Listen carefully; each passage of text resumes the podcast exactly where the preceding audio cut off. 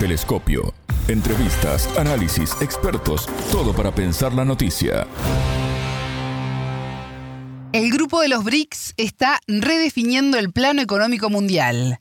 Bienvenidos, esto es Telescopio, un programa de Sputnik. Es un gusto recibirlos. Somos Alejandra Patrón y Martín González desde los estudios de Montevideo. Y junto al investigador y analista político venezolano Franco Bielma, de Misión Verdad, del Grupo de Investigación y Análisis, profundizaremos en la cumbre de este grupo integrado por Brasil, Rusia, India, China y Sudáfrica. En Telescopio te acercamos a los hechos más allá de las noticias.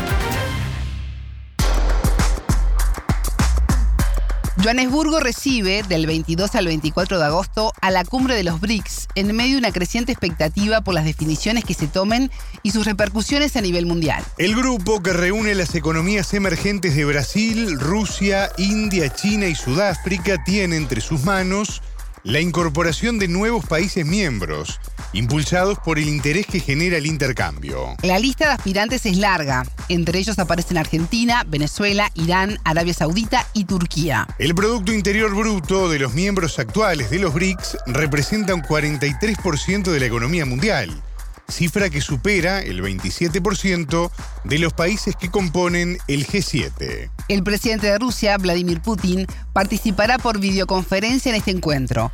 La delegación será encabezada por el ministro de Exteriores, Sergei Lavrov. El entrevistado. Para profundizar en este tema, ya tenemos en línea analista político venezolano Franco Bielma, analista de Misión Verdad del Grupo de Investigación y Análisis. Franco, bienvenido a Telescopio. ¿Cómo estás? Es un gusto recibirte. Saludos, muchas gracias por la invitación.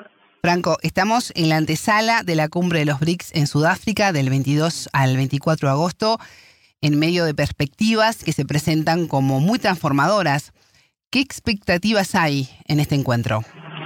Bueno, lo primero y más importante es el protagonismo que tienen los países emergentes y los países en vías de desarrollo en la construcción de una nueva gobernanza internacional. Para nuestros países, durante mucho tiempo han sido las llamadas potencias occidentales o las economías desarrolladas, como también la llaman, es decir, los grupos de países a través del G7, que los que han formulado la política, la gobernanza de facto en temas de relaciones internacionales. Claramente nuestros países que han adquirido un importante nivel de desarrollo, han sido emergentes en el ámbito económico, están también construyendo una influencia de nuevo tipo y se supone pues que BRICS y otros actores internacionales puedan generar los contrapesos necesarios que necesita el poder y la, la distribución del poder y el desarrollo del poder a escala internacional. Claro que es un evento significativo. Hace eh, poco más de 12 años, cuando se estaba apenas desarrollando la arquitectura BRICS en aquel momento, no se pensaba que en tan poco tiempo hubiesen tantos países que quisieran formar parte de este bloque emergente. Franco, el grupo de naciones de los BRICS eh, que integran Brasil, Rusia, India, China y Sudáfrica representa el 24% del Producto Bruto Interno a nivel mundial, frente al 27 del G7, lo que marca la importancia de esta reunión. Franco, ¿considerás que se está redefiniendo el plano económico mundial y las formas de relacionamiento? En efecto, porque se trata de economías que se están desarrollando mediante dimensiones múltiples. En el pasado habían países que se consideraban técnicamente emergentes por el tamaño de su Producto Interno Bruto, pero este Producto Interno Bruto estaba construido solamente sobre la venta de materias primas o de recursos naturales. Al día de hoy, cuando hablamos de la naturaleza intrínseca de cada país que forma parte de los BRICS, estamos hablando de recursos naturales, pero también hablamos de industria, de desarrollo tecnológico y especialmente de sus propios sistemas financieros, que son bastante sólidos.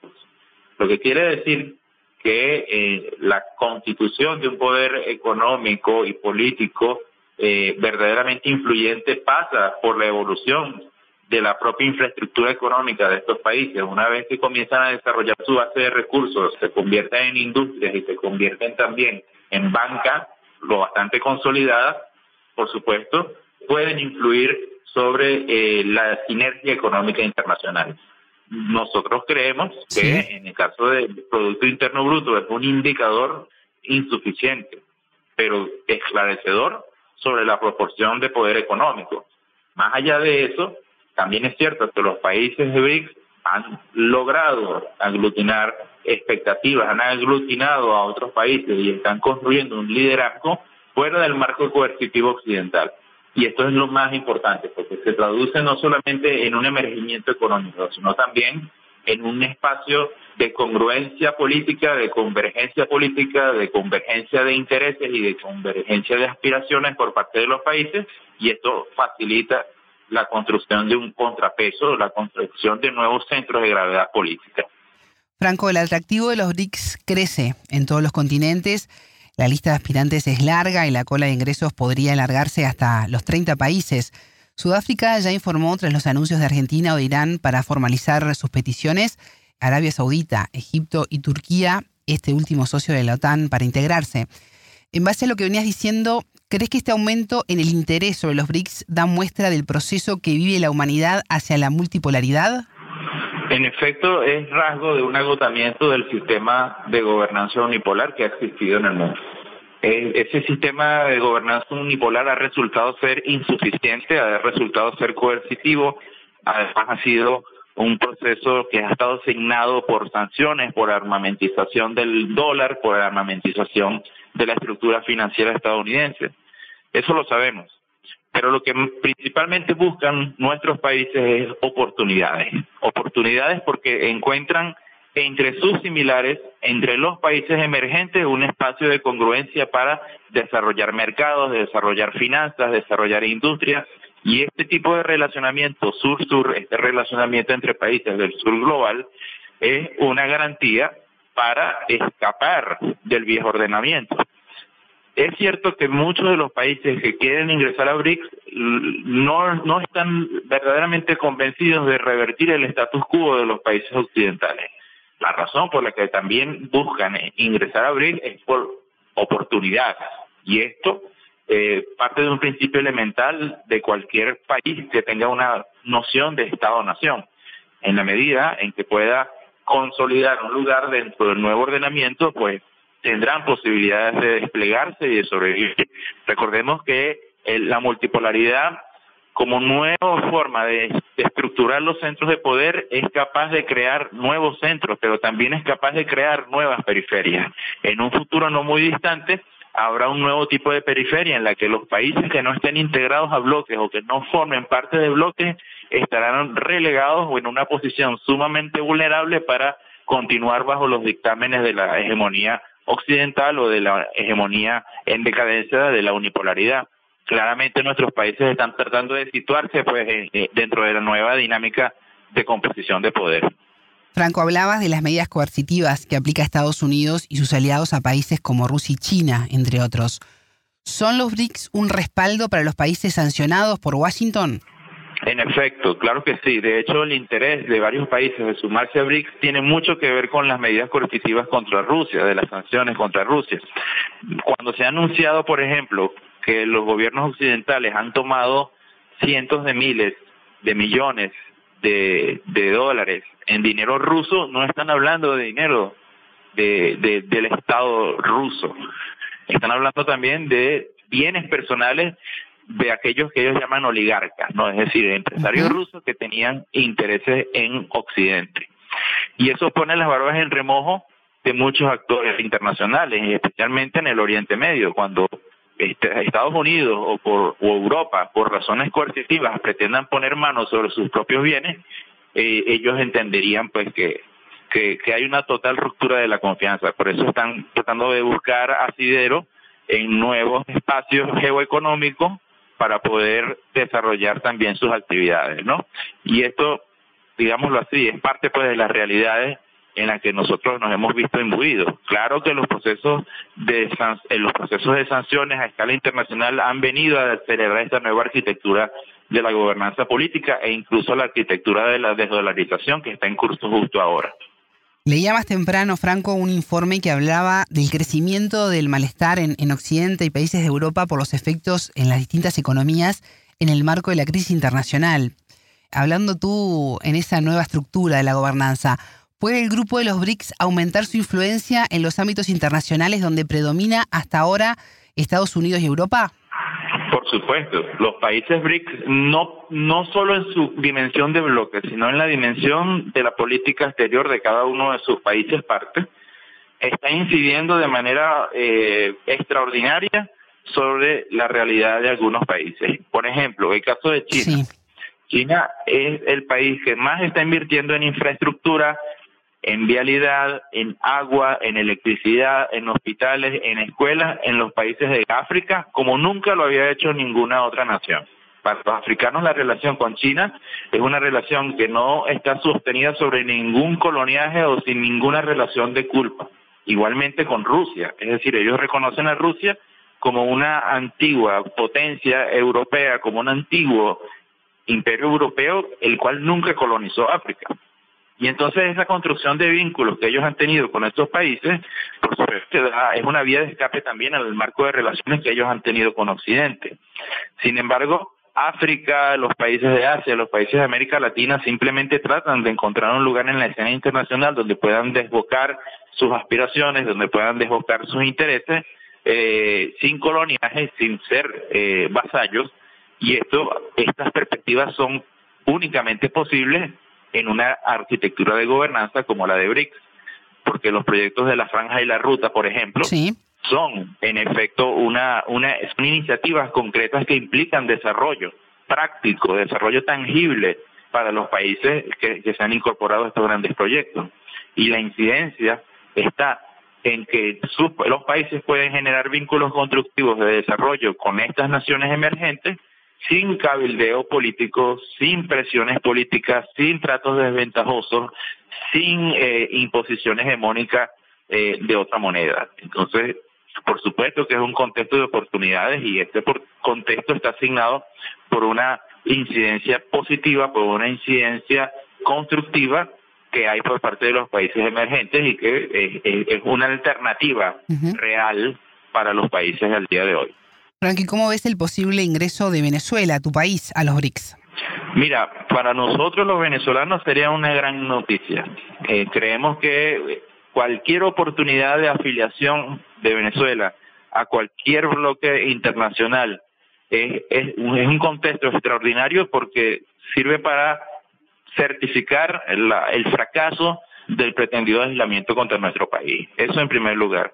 En segundo lugar, la arquitectura financiera comercial de los países BRICS es una ventana de oportunidades para un país bloqueado.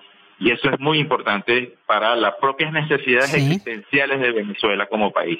En tercer lugar, Venezuela ha sido desde hace mucho un constructor de la multipolaridad, ha sido promotor del ALBA TCP, ha sido promotor de UNASUR, ha sido promotor de Petrocaribe, ha sido promotor de la CELAC desde hace mucho fue Venezuela quien propuso la necesidad de una moneda común, mucho antes de que Lula.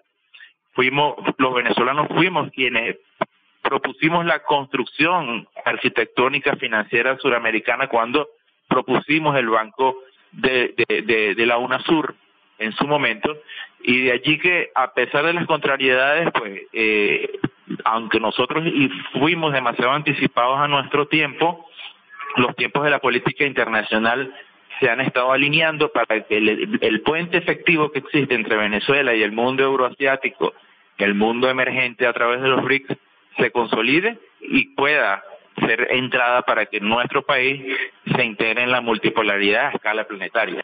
Por supuesto, claro que estaríamos gustosos de formar parte y sabemos que este es un proceso que puede llevar tiempo, ¿ok? Sabemos que es un proceso que puede activarse a través de una membresía, a través de un instrumento que sería BRICS más, BRICS Plus, ¿ok? Y sabemos pues que es un proceso que tardaría un poco para poder insertar a Venezuela dentro de la arquitectura financiera de BRICS, pero por supuesto, eh, sería el resultado de una lucha en la cual nosotros como país hemos participado, en la cual hemos formado parte y en la cual hemos incluso liderado procesos a escala regional. El, futuro de la gobernanza mundial está en la multipolaridad. Franco, recuerdo que el cierre de la cumbre del grupo BRICS eh, del año pasado en Brasilia, fue en noviembre, comenzaron a surgir señales de fortalecimiento y de acción coordinada futuro. ¿Qué tan importantes son para América Latina estas relaciones y las posibles inversiones por parte de China y de Rusia en la región?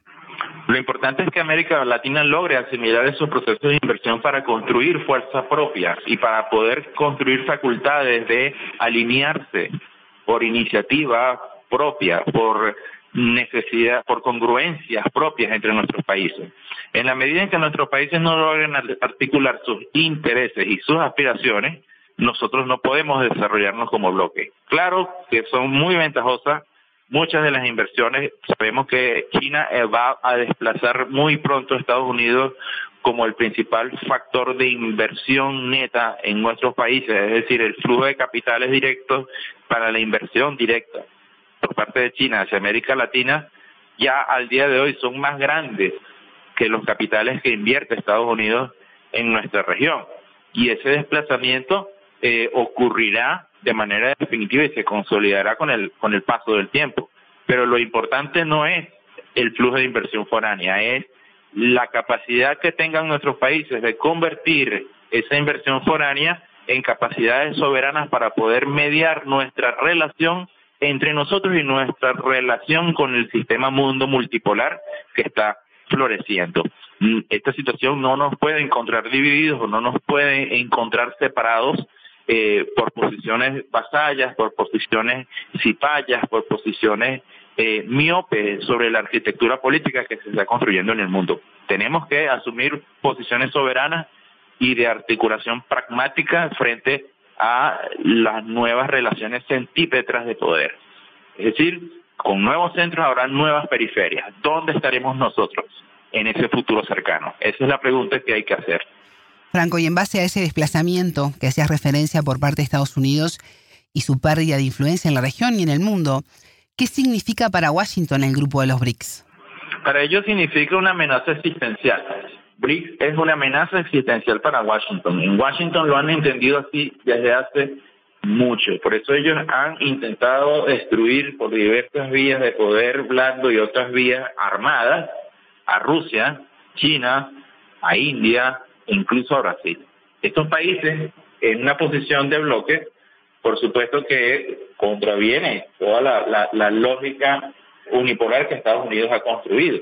Pero además de eso, Estados Unidos, más allá de BRICS, más allá de BRICS, disputa con ellos la gobernanza sobre recursos naturales, ¿no? Sí. A través de medidas y acciones que ponemos que son coercitivas. Es un modelo que se está agotando. Para ellos la principal amenaza de BRICS no es el tamaño de las economías, sino la capacidad que ellos tengan de desactivar todos los mecanismos de coerción y de presión que tienen los Estados Unidos. Hace, hace poco lo dijo Marco Rubio, que la consolidación de una arquitectura de la desdolarización iba simplemente a inutilizar la capacidad que tiene Estados Unidos de sancionar y de torcer el brazo a los países. Entonces, la verdadera amenaza de BRICS es la capacidad de inutilizar la capacidad de Estados Unidos de presionar y de cambiar gobiernos a gusto en todo el mundo, lo cual contraviene pues la propia naturaleza esencial de ellos como imperio. Franco, ya en los minutos finales de Telescopio quería consultarte por lo que podemos esperar al término de esta reunión de los BRICS que se está realizando en Sudáfrica del 22 al 24 de agosto, un grupo que se expande y que suscita además el interés de varias naciones. Así es. De hecho, la posibilidad de adhesiones, ¿verdad?, con membresía plena al BRICS es algo que todavía está en discusión. Lo que sí es muy probable, lo que sí es bastante probable es que la inmensa mayoría de estos países, más de 20 países que han formalizado solicitud de adhesión, pasen a formar parte de un mecanismo agregado a BRICS, que sería BRICS más, o un mecanismo de interlocución y de relación categorizada con los cinco países integrantes del bloque hasta el día de hoy. Sin embargo, lo más importante es la capacidad que tengan los países de articularse a BRICS, no solo a través del, del desarrollo de políticas económicas comunes, sino también a partir de criterios afines para construir una gobernabilidad mundial. Y eso es lo más importante, ¿no? Es decir, lo importante es que hay instrumentos eh, institucionales, por ejemplo, como el sistema de Naciones Unidas, que lucen cada vez más agotados, que lucen insuficientes. lo que quiere decir que los países deben construir un nuevo multilateralismo fuera del sistema de Naciones Unidas para ponerse de acuerdo sobre los temas que les conciernen. Y BRICS tiene la característica de que no se trata de un bloque regional, en realidad se trata de un bloque de actores con, con múltiples niveles de influencia en sus espacios regionales. Y eso es lo más importante y significativo eh, de BRICS. Irán es una potencia influyente en su área cercana. Venezuela es un país también influyente en, en, el marco del Caribe. Argentina es un actor también influyente dentro del Mercosur. Indonesia es un país influyente dentro del eje del sudeste asiático. Si vemos la característica de los países aspirantes, todos ellos tienen proporciones de peso que pueden influir en el desarrollo de la gobernanza internacional. Esta es la importancia medular de BRICS, aunque nosotros veamos la superficialidad económica, la importancia intrínseca real es precisamente la confluencia de un espacio multilateral con facultad de decidir de manera múltiple y profunda sobre temas esenciales de interés global.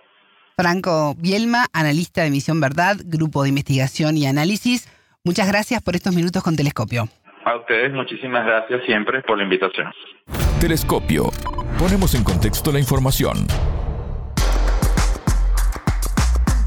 Hasta aquí, Telescopio. Pueden escucharnos por sputniknews.lat. Telescopio. Un espacio para entender lo que sucede en el mundo.